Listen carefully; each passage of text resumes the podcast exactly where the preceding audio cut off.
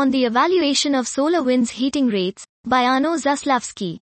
Solar wind heating rates have often been calculated by fitting plasma and magnetic field data with a set of model functions.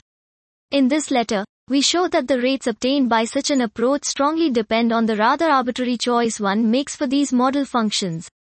An alternative approach, consisting in monitoring the radial evolution of the adiabatic invariants, based on locally and consistently measured plasma and magnetic field parameters, is free from such a flaw.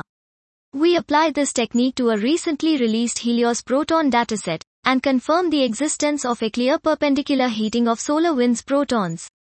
On the other hand, no significant change in the parallel adiabatic invariant is visible in the data.